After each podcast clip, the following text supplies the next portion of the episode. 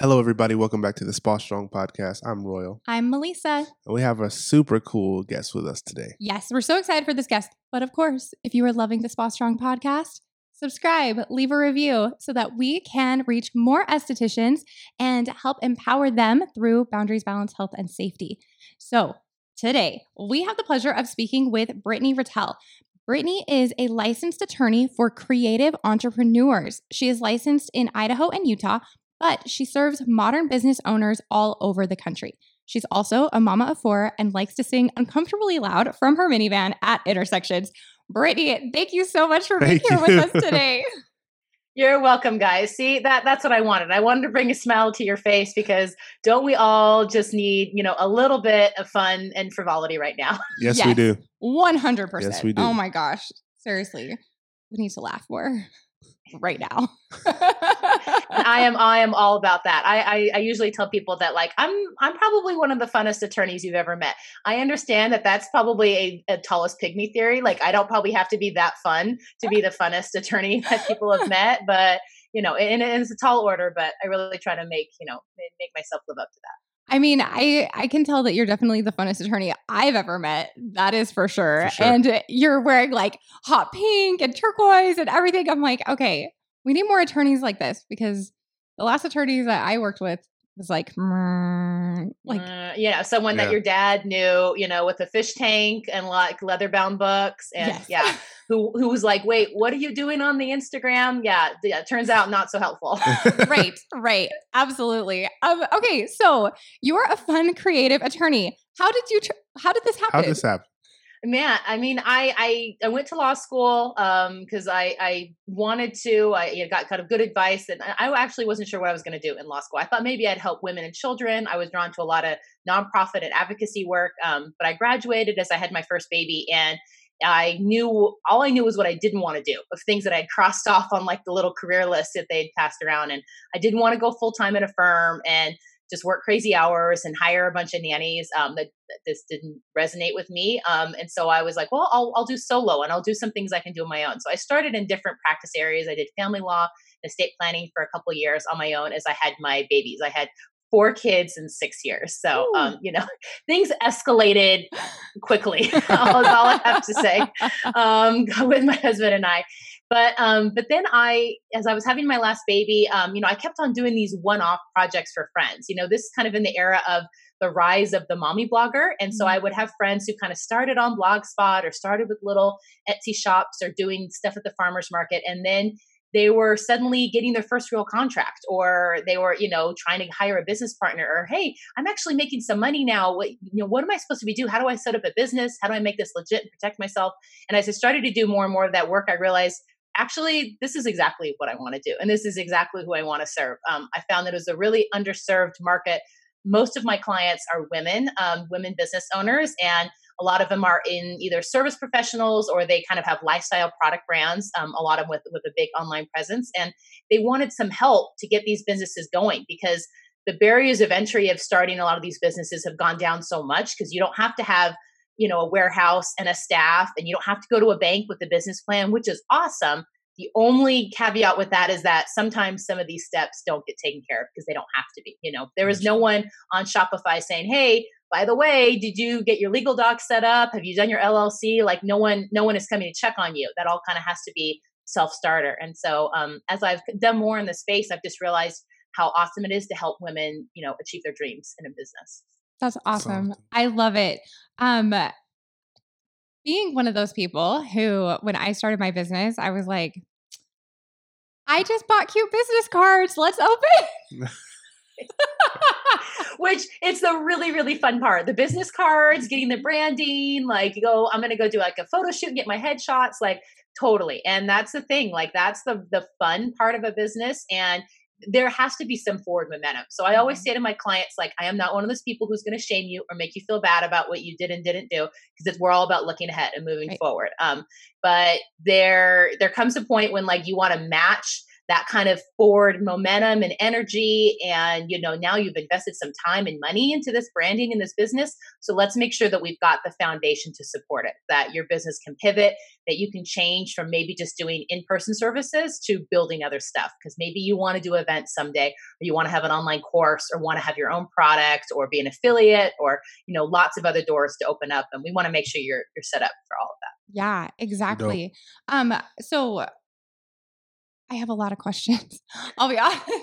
Um, okay, Bring them, bring, bring them all. so first of all, um, let's talk about actually registering your business and setting up as um, an LLC or you know there, there's also sole proprietorship out Mhm. there. There's also Yeah. you know, and it can sole proprietorship is so simple.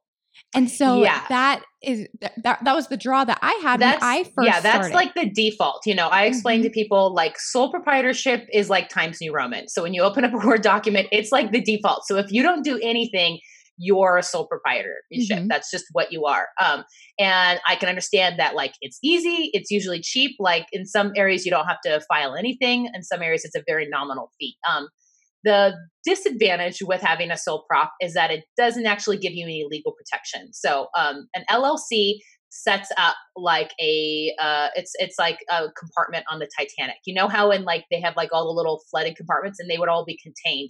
If you set up an LLC, it sets up a compartment that's just around your business, which means if your business hits an iceberg and it starts to flood in there, that sucks. But luckily, it only hurts that little compartment. All the other compartments, which may be other businesses, other LLCs, or which may be your personal assets, your home, your 401k, what you own with a spouse, you know, your savings, your car, all of that is off the table. You know, that cannot be flooded. It can't be touched. All we lose is that compartment. And so um, that's what makes a limited liability company so attractive and kind of the number one choice of most small business owners is that it's usually uh, it gives you that protection. It's usually fairly flexible. It's usually fairly reasonable of um, costs, um, except for if you're in California. yeah. Where Yes. so I've, I've got some major beef with whoever runs your secretary of commerce division because i think it's ridiculous because your guys' fees are three or four times what they are pretty much anywhere else in the country to set up Mhm. an llc um, but it, it also allows you you can even be taxed um, as an s you can be taxed and have an s corp election. And so it kind of allows you to get from like zero to actually quite a ways down your business and have all those tax advantages and you still get to stay as an llc so and that's really attractive to a lot of people. Um, there are in fact some major companies that you'd be familiar with that are still LLCs. If you check their footer on their website, you'd be surprised. So not you know everyone thinks that like oh the corp the the C corp is you know is, is cool. And if you're going to have outside investment, they're probably going to require that you switch to an, a C corp. But outside of that, most people just don't need it. Okay. Yeah. Yeah. And that was always my understanding that unless I was going to have investors, there's no reason to ever switch from an LLC. Yeah. Okay. Does, does having a does buying a vehicle under your LLC does that put that vehicle in that little compartment as well? Um, if it's going to be, if you're going to say that like it's owned by the business, yes. So, um, if you are going to say that like it's only partially, or say like you're only deducting part of the value of the vehicle or the mileage, then potentially not. So that may be a kind of a hybrid accounting question. So Okay. I am, I'm not a CPA, I'm not an accountant, and so I'd always defer to the accountant on the ground for the last call there. Um, but that is something that you you might have a look because it's kind of like, well, the IRS is probably going to say, well, you can't have it both ways. Either this is for part of your business or it's not. You know, if you're deducting it as a business expense, then it's going to be considered a business asset. So, yeah. Okay. Okay. Yeah. Hey, you guys, we wanted to take a quick break and let you know about the badass of the week. Yes, our badass this week is Justina Lasassier. Justina is a licensed esthetician at Little House of Healing in New York, and she's also an aesthetics instructor. During quarantine, Justina changed her approach to Instagram and Facebook, which led to four new clients on her first day back at the spa, all of whom found her on social media and all of whom bought retail product, pre booked their next appointment, and said that they'd leave her a five star review on Google. Congratulations, Justina. We are so happy for and proud of what you have been able to accomplish during quarantine and how you used that time to strengthen your approach and set yourself up for success at Reopen. If you would like to be featured as our Badass of the Week, then please send us a DM on Instagram or send us an email. We would love to hear about your successes and be able to celebrate you here on the Spa Strong podcast. Um, yeah, when I when I, so I opened my spa in Salt Lake, um, and I was just sole proprietorship. And then I started dating a guy who was like, "You," he owned a business. He's like, "You are doing this messy. You got to clean all this shit up." So I, uh, I actually worked with, um, I don't know if you're familiar with the Women's Business Center in downtown Salt Lake. Yeah, so I Love them. they're fantastic, totally free resource. Um, they really helped me with that. And then uh, years later, when we started Spa Strong here in Los Angeles and uh, set it up as an LLC, I was absolutely floored by how much money we had to pay. And I went on this I hate California rant for like days and days and days. I know. I guess it's it's it's the beach tax or whatever it is. I mean, yeah, that's what happens and you live in California. But yeah, it's ridiculous. So Yeah. yeah, But I always advise like trying to look out to find like a women's business center or a score program or like an SBA because there's a lot of those kind of small business development centers that can help walk people through the steps. But honestly, setting up your LLC is not that hard. Most people can do it on their own. Like, yes, do I do this as a service for people who know themselves and are like, look, I am never going to do this, Brittany. I'm going to mess it up. Just handle it. And I'm happy to take their money. but, but for a lot of people, it's really not that hard. It's just answering some questions. Um, so, and I will say, as a little asterisk, as a tip for that, you know, I'm sure a lot of your clients probably have a physical business presence because they do have a spa. They have, you know, a place where they are okay getting business mail and listing that. Um, if, however, you're not doing that, if you're working like a home base or more virtual business, um, and you don't want to have that information publicly listed, um, set up a registered agent and or a virtual mailbox before you register for your llc because it's going to ask for that contact information and once you list that publicly with your llc it's going to be publicly listed you're going to get business spam and also maybe creepers so so can you do a PO box or does it have to be? a po box can do can work for the business address but you're still going to have to have a registered agent the Mm. registered agent is that person you've seen in movies who's like you've been served it's that person who can receive service of like litigation and the law says it has to be an actual human that an actual address it cannot be a po box so but there are Ah. services that do that commercially they're literally called registered agent services they're usually 60 bucks a year i know it's a pain to have to pay that but if you get to have your anonymity then it's probably worth it so Well, all things I wish we had known. Is it, it's not too late, is it? Or is it? um, I mean, we already have it set up, you know, for this. but you could always amend it your filing if you want so we're, okay. yeah. we're moving. It's just- so- yeah it, yeah it's just nice i've had i have a couple of virtual mailboxes and when i've gone to like gone get my mail and they also will like scan it for you which is nice and that way they'll just forward things and they're like you can't believe how many people we've had shown up angry of like who is this person where is it they're like an angry customer and they think this is the business because this is the address listed and it's like you know a ups store or like an anytime mailbox store and you're like think about if that was your house if someone was coming to your house some disgruntled customer so Okay, that's a really, can- really good point. Yeah. Okay, virtual mailbox.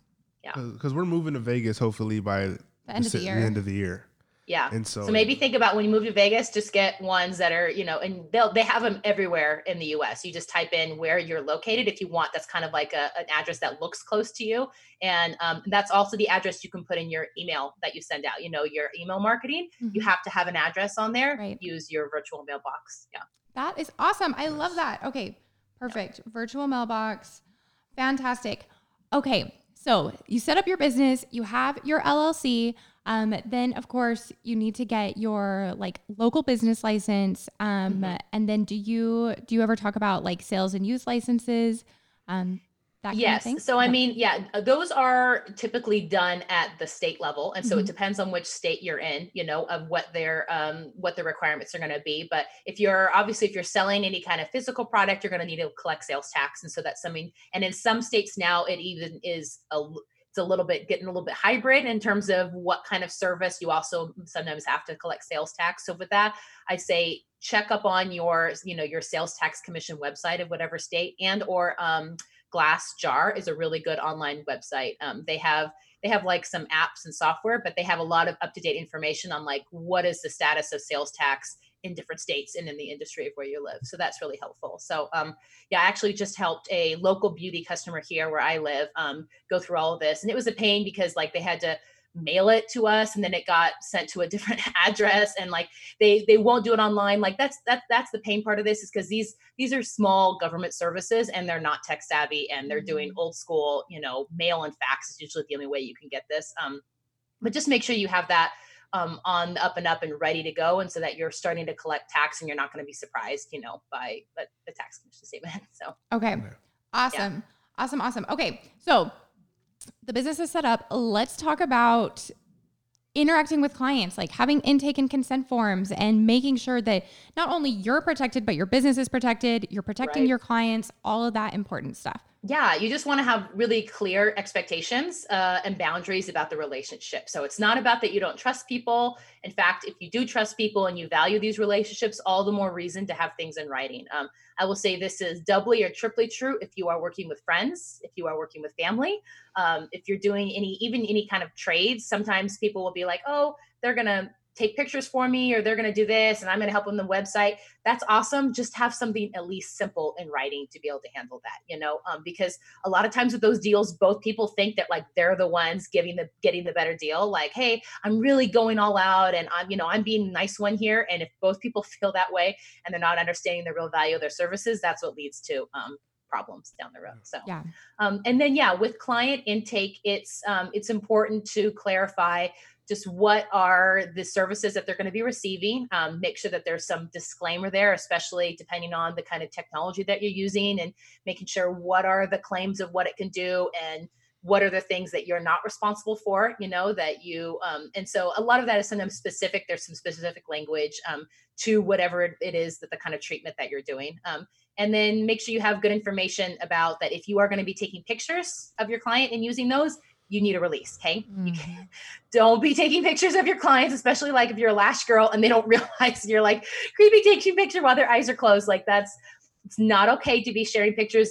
Even if you think like you can't identify them I would I would still ask. It's really really best practice to ask get permission. In fact if they can just like check a box even on that intake form of like yeah i give my consent to share my picture or my name and a testimonial or something else um, then you've really clarified how that's going to go Yeah, I actually had a um I had a person who lived in a completely different state. I don't know how she found my Instagram, you know, my, when I had my spot Instagram, and she commented on a picture of somebody's eyes, like just their eyes, tagged, "Hey, look at you. I didn't know you got your lashes done." And it was my client.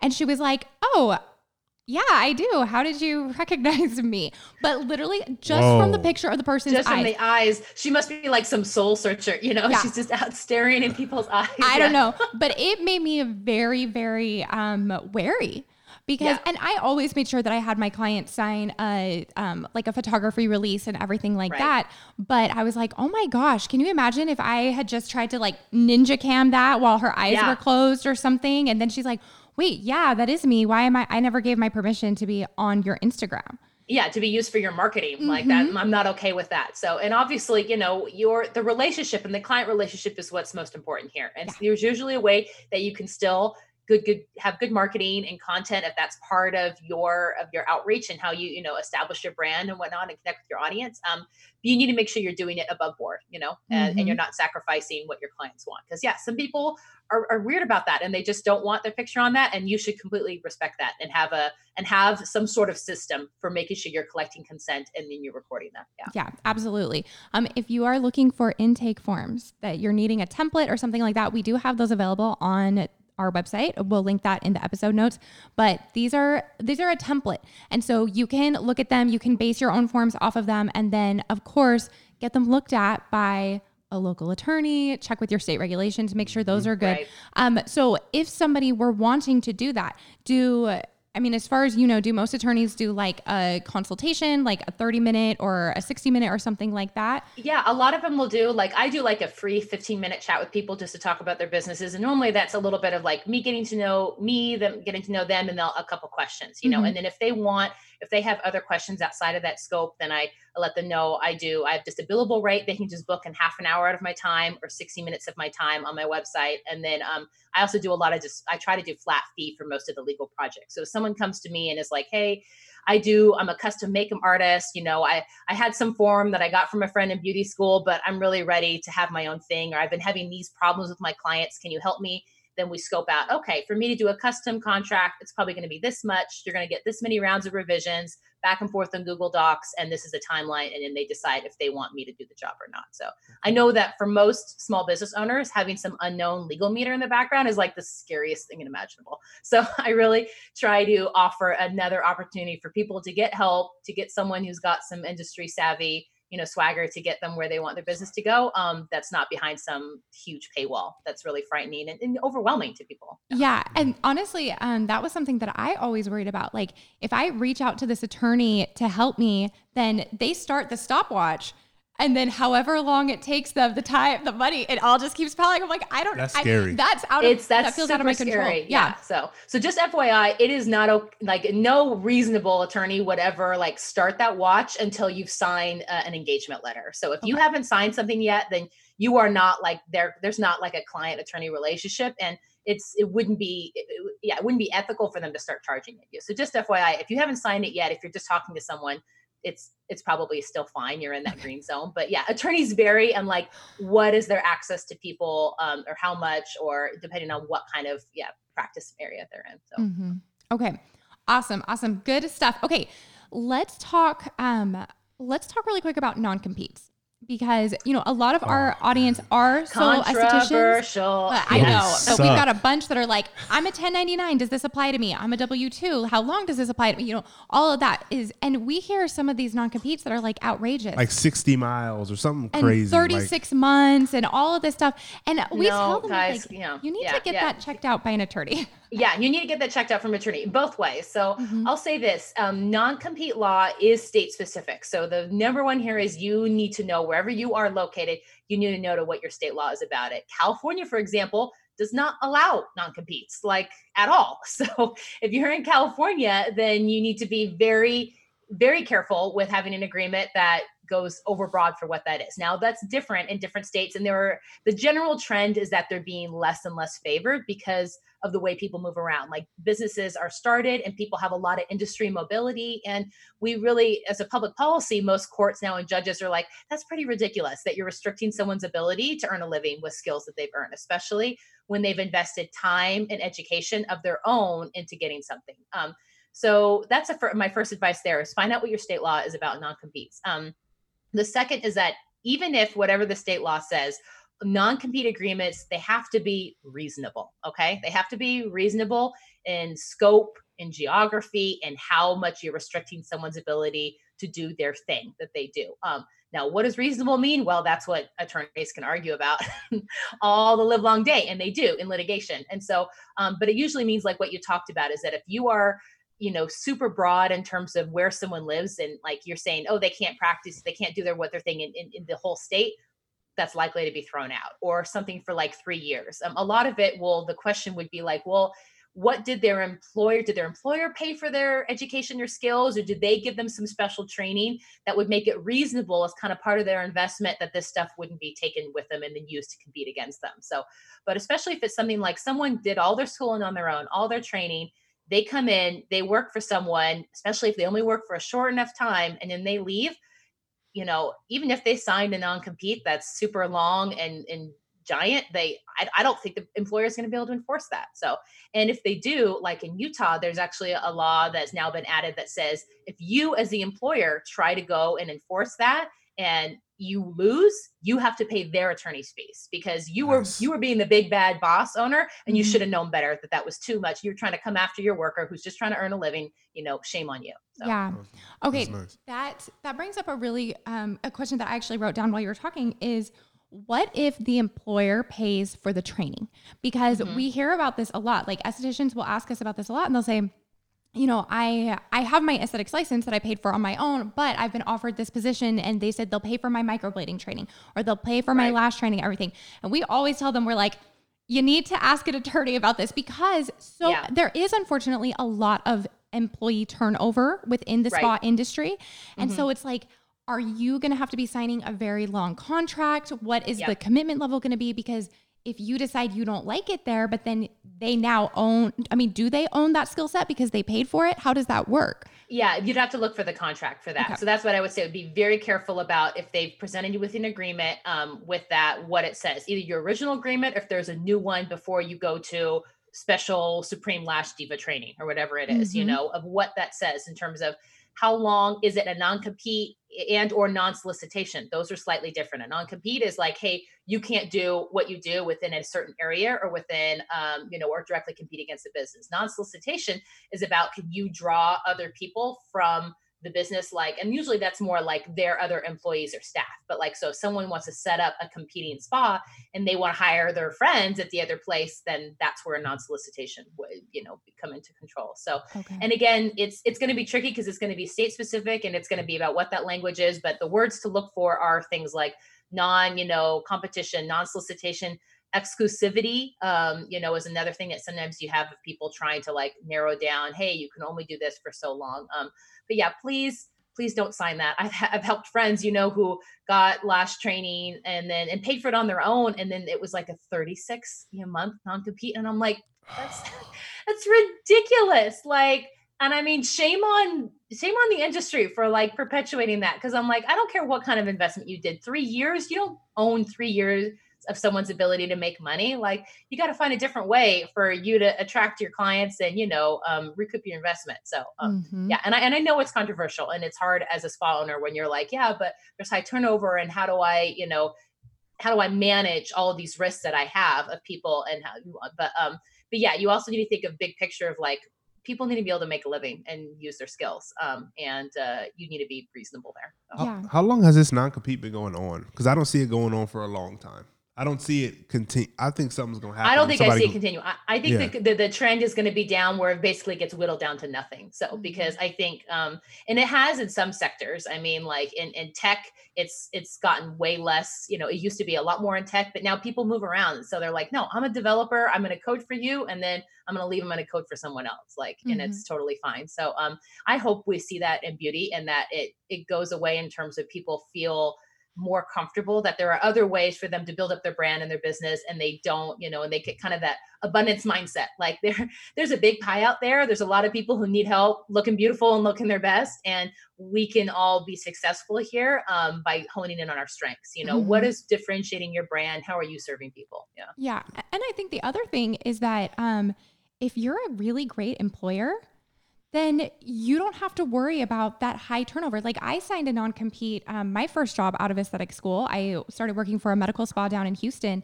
And then I, I mean, I don't know. I feel like it was reasonable. It was, um, you can't do the same laser services within a 20 mile radius for one year if you leave. And Houston's Yeah. huge. And so I was like, okay, well, that's fine. But honestly, I had zero intention of ever leaving because I loved it so much. My manager was amazing. The training was amazing. I mean, everything was just so great. The, literally, the only reason why I ended up leaving was to go back to school. And so I moved to a different state. And then obviously the non compete didn't matter at that point.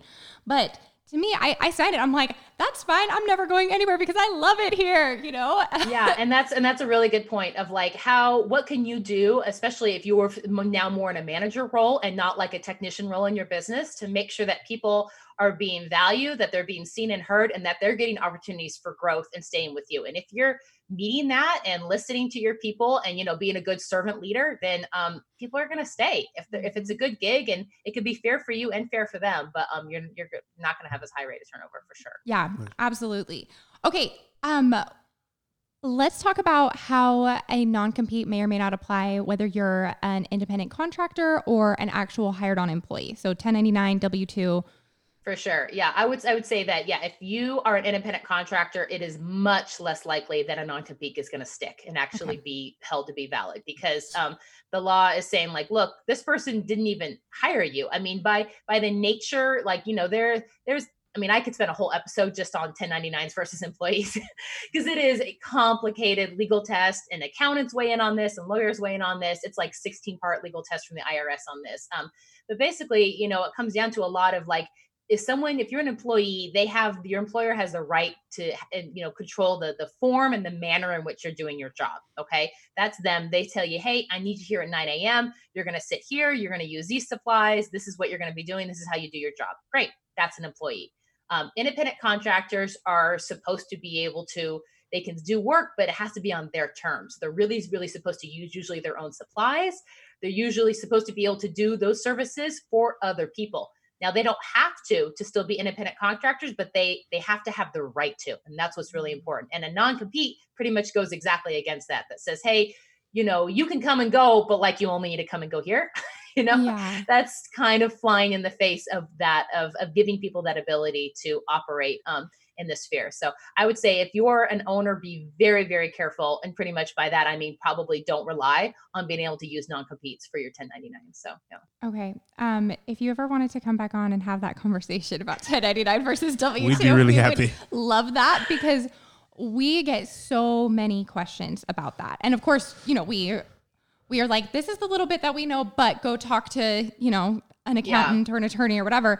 Um, but that is something that is so prominent in this industry. And a lot of times these estheticians, they'll graduate from aesthetic school, they'll go get their first job, and the employer will ask them something like, Do you want to be a W 2 or a 1099? A, Right. a As 1099 like they're both like apples and oranges, same thing. It's Yeah, like it's no, not these the are same. way different tracks, that you Mhm. need to know what you're signing up for. Yeah, and a lot of yeah. times we've seen the the employer will say something like to make the 1099 look really attractive, but then the esthetician doesn't understand that she's going to have to pay her own taxes. that Yeah. she's not going to have the, ta- any the write tax man is coming. Okay. Yeah. Guess who? Guess who doesn't care? Uncle Sam doesn't care. They're coming for you. So yeah. Right, exactly. So that is something that, oh my gosh, so many estheticians have been like, I think I'm in trouble because I did this and this, and now I have all these tax fees. And we're like, yeah, you do have all these taxis now. I'm so sorry. yeah, that's part of the deal. So I will say, I actually was looking up in preparation for this on some um, some recent IRS revenue rulings that are uh, that are just about like in the spa in the beauty industry about like if if something's uh someone's a 1099 employer. So in addition to kind of what I mentioned, the being able to kind of use your own supplies is usually a big factor. Um, how they're if they can set their own hours of working if people can set their own hours and they're booking their own appointments that's a lot more 1099 than employee versus like hey i'm gonna i'm gonna book out and you need to be there because you've got a 10 o'clock and you've got an 11 and a, like that starts to sound like an employee because you're telling Mhm. people when they need to be there to work um if they uh, are um, you, if they are like doing their own payment on their own if they have their own like like stripe and that includes product or services that's not to say that you can't if you can't still have 1099s and have like a person up front helping with payment if that's just part of the you know service that you provide your booth renters um, but that's just one factor. Um, the other thing is if they're paid like a percentage of gross receipts or if they paid her directly from the services that they're booking. So that becomes kind of a bigger question of like how are they making their money you know? And then are they making all of their own money as a 1099 and then they just owe you a, a fixed flat fee for rent every month? Um, that's probably fine. If it starts to be a percentage it's maybe getting slightly closer. And then if you're collecting everything and you're paying them that kind of starts to sound like more like an employee. So Mhm. um, and and again yeah having your own supplies um, and let's see uh, pricing uh, who sets pricing. If, if the boss is setting pricing again that's more sounds more employee-ish um, if it's 1099 then you're setting your own pricing. You're deciding what kind of the treatments are and what it looks like there um, and let's see what was the other one on here? Um, yeah no no sometimes the receptionist has been an important thing of like again who's the one doing like admin work and are they the ones booking and doing everything or not so Mm. those are usually what it's kind of come down to um, but it's it's a gray area you know and you can find accountants that i'm sure will back both sides up depending on who's paying and what they'll agree with um, but those are some general issues to think about in terms of um, yeah do i want to do i want to be an employee? Do i want to be a 1099 and then how do you want to help your people? Um, and know that honestly having employees is not as big a deal as you think. Like people make it to seem like i'm never going to be able to figure out but like guys we have gusto. Like we have online tools now. Like you can you can hire people. They can be employees. You can hire out like someone to do payroll and help with all the legalese in it. Um, it's it's doable. And then you know because if they're there and you're determining how they're doing their work that, that person's an employee you know if it looks like a duck and it talks like a duck it's probably a duck and it's an employee Mm-hmm. Okay. I love it. That's such great information. Ah, so awesome. Okay. So another thing that we want to talk about is social media. And you work with creative entrepreneurs. They're putting, you know, their heart and soul into their cute graphics and these gorgeous posts Yep. and all this kind of stuff. And content is king yep people- yep, for sure steal it. Yes. Let's talk about which is a huge bummer. Yeah, for sure. Mm-hmm. So um so here's kind of macro thoughts here are that whoever creates the content is the one who owns it unless you have something in writing otherwise. That's how copyright law works in the US. Um Okay. which is good news. It means that if you snap a photo, you own that photo and means you can post it and do what you want with it um, unless it's identifying someone else and you don't have your permission which we already kind of talked about that. So that's the only caveat there. Um, so if you post something to your instagram feed and someone likes it um, that's awesome. If they want to share it in and use like an in-app feature think of like the little paper airplane you know like in instagram and share it to their story that's also okay because you by signing on to instagram you clicked on those license terms. I'm sure you read all of them as we all do right? Yeah in the middle of the night when your app was yeah Yeah. updating. Um but in there it said look you got to give instagram rights to do what it needs to to run its program. And part of that means like you give a limited license for people to be able to share your stuff in their stories to use instagram. Um, so people can do that and they can credit you or they cannot credit you. You're not really going to have any recourse there What's not okay, and what I still see a whole lot of, is people screenshotting or using a repost app or some sort of third party software and putting someone else's work in their feed, adding someone else's work on their website, you know, or then putting it into Twitter or TikTok or moving it off platform and something else and slicing and dicing and recycling it. Um, even if it really goes and it looks amazing in your grid, um, doesn't mean you get to use it. okay. So, and even if you give someone credit, like credit is nice and is like a bare minimum, but it still doesn't negate copyright infringement. The best practice is that if you want to use someone else's content, you get permission. Yeah, that that's something that I was taught that if you want to use somebody's content, you need to send them a DM, ask them if it's okay, and then once they give you permission, you need to tag them in the image and also tag them in the caption. Like be Yeah. very very clear that this is Right. not your work, but you also already had permission to share it. Yeah. yeah, Um, and that is the best practice. And you're seeing larger brands now. Like I saw so this happened to someone the other day. They did a really funny post in front of Target that was like, you know, celebrating quarantine freedom, and they um and they tagged Target in there, and then Target came in their comments and was like, hey. Um, if you if you if we can use this image type yes and, the, and they put like their bitly link of like their full terms of like copyright policy there and they said you know comment yes um, and the person did in which case like that means now target has the right to use that image and share it you know and they're advertising your media or whatever so that's a way that now larger corporations and you could you know take a page out of their book that's how they're handling this issue because they know and their legal teams have told them don't you dare take someone's picture and use it in your marketing unless you have permission to do it so yeah. Even they respect that. Yeah. Well, I mean, they have to, especially big businesses like Yeah, that. Or but- yeah, I mean, and little businesses, we Right. need to, you know, think about those things too. That's yeah really and i good mean i see a lot of people who are like oh i just i found it online it's on google image search like yeah not okay that doesn't mean that is not the public domain that word does not say it does not mean what you think Mhm. it means you know channel your inigo montoya here um, from princess bride like that's not that is not the public domain public domain means something that was published before 1925 okay so if you want anything from there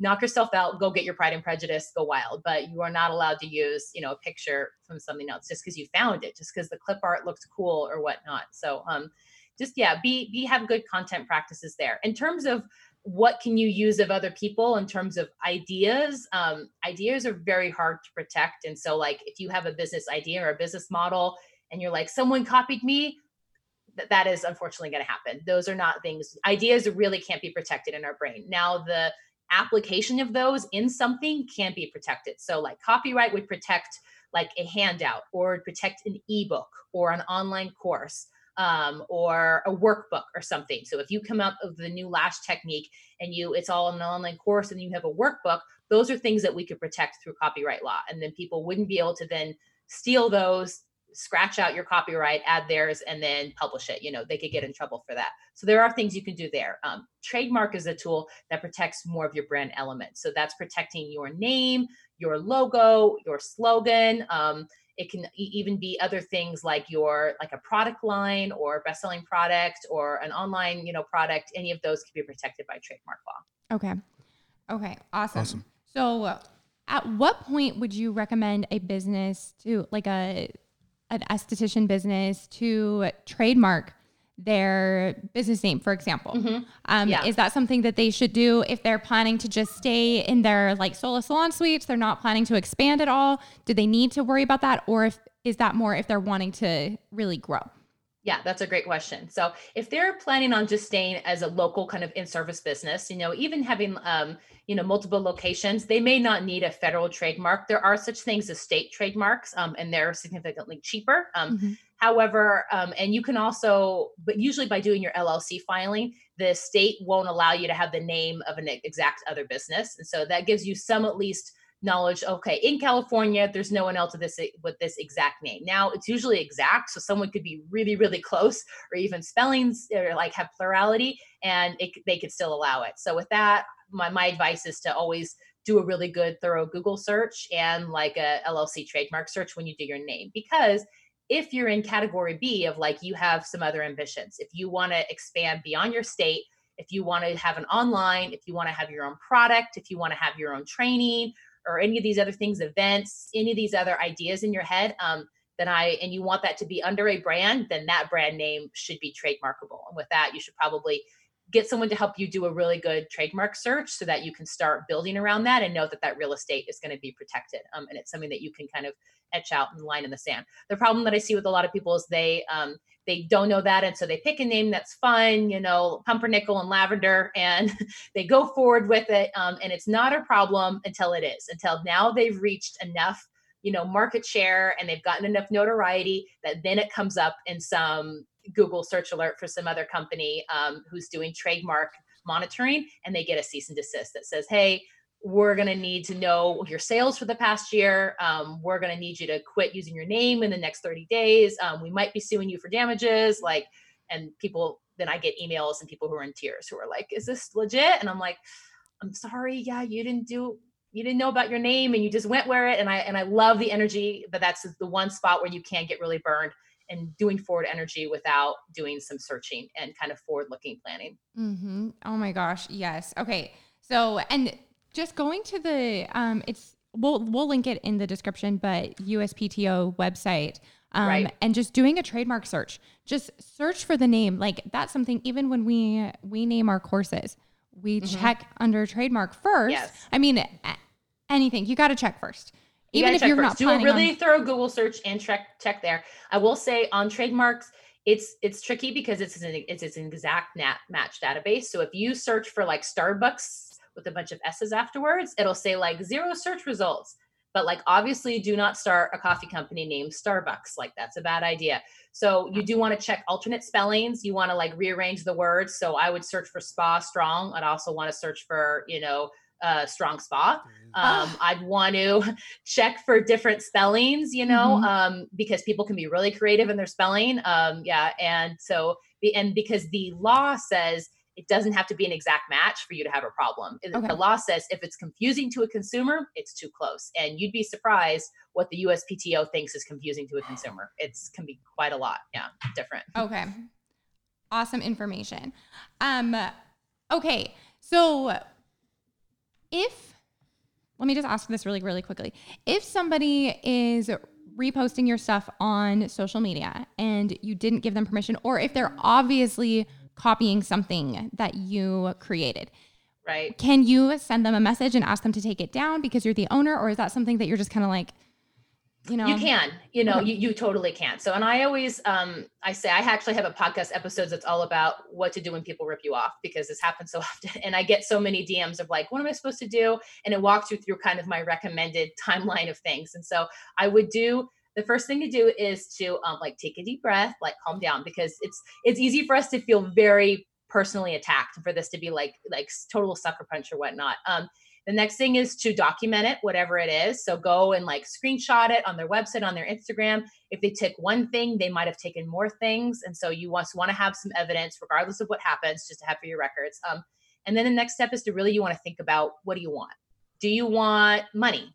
do you want uh, a relationship you're like that's fine if they use this thing but they just need to pay me for my part in it um, do you want them to take it down do you want an apology um, you know and those might be different ways of trying to fixing the problem depending on what you want but you need to do some soul searching and, and be like what do i really want how do i want this to end up best case scenario um, and then i would reach out privately and do like hey I don't know if you knew, but that's my stuff. You know, try to give people the benefit of the doubt. Are times are there are there douchebags online? Totally, and and sometimes that won't be answered, and people will stonewall you. But um, sometimes people are just like we said they're just clueless and they don't know um, that this is not okay and this mm-hmm. is an mm-hmm. opportunity to educate and to fix it without a lot of drama and fanfare and whatnot um, if that doesn't work if they don't get back to you or if they're like screw you or whatever um, then it may be time to reach out for an attorney for help so and then you could do things like um, you could send a cease and desist you could do a DMCA takedown, which is basically it's a procedure that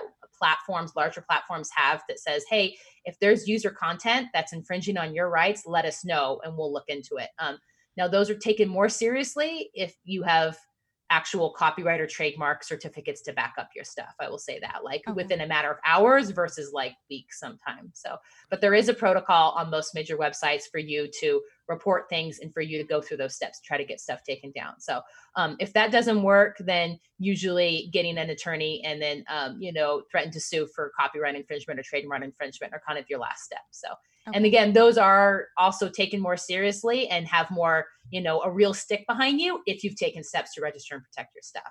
If you don't through copyright and they know a little bit about copyright law, they might say, like, come and get me. I don't think you've registered your thing yet, your artwork. And this is what happens to a lot of my artistic clients is that they totally got ripped off by a bigger company and the bigger company knows that they probably didn't register their artwork and and it's not going to be worth it. No, no uh, attorney is going to take the case because they can't get attorney's fees. They can't get, you know, statutory damages. Like it's not going to be worth, you know, the eight hundred dollars they get back is not worth a five thousand dollar lawsuit. So, mm-hmm, mm-hmm. okay. Yeah, there there is a law that's trying to be passed to um, that's a that's like kind of like a small claims. It's called the Case Act for copyright law. So, um, and I hope it happens because it would give people, especially online businesses and content creators, more avenues to try to get um, try to get this stuff taken care of more quickly and in more in more efficient.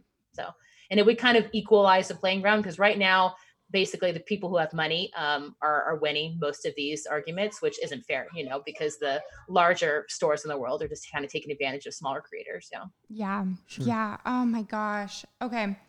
Well, Brittany, this episode has been so amazing. Thank you so much Thank for you. sharing all of your insight. Like this is such great stuff. I've been taking notes like crazy this whole time.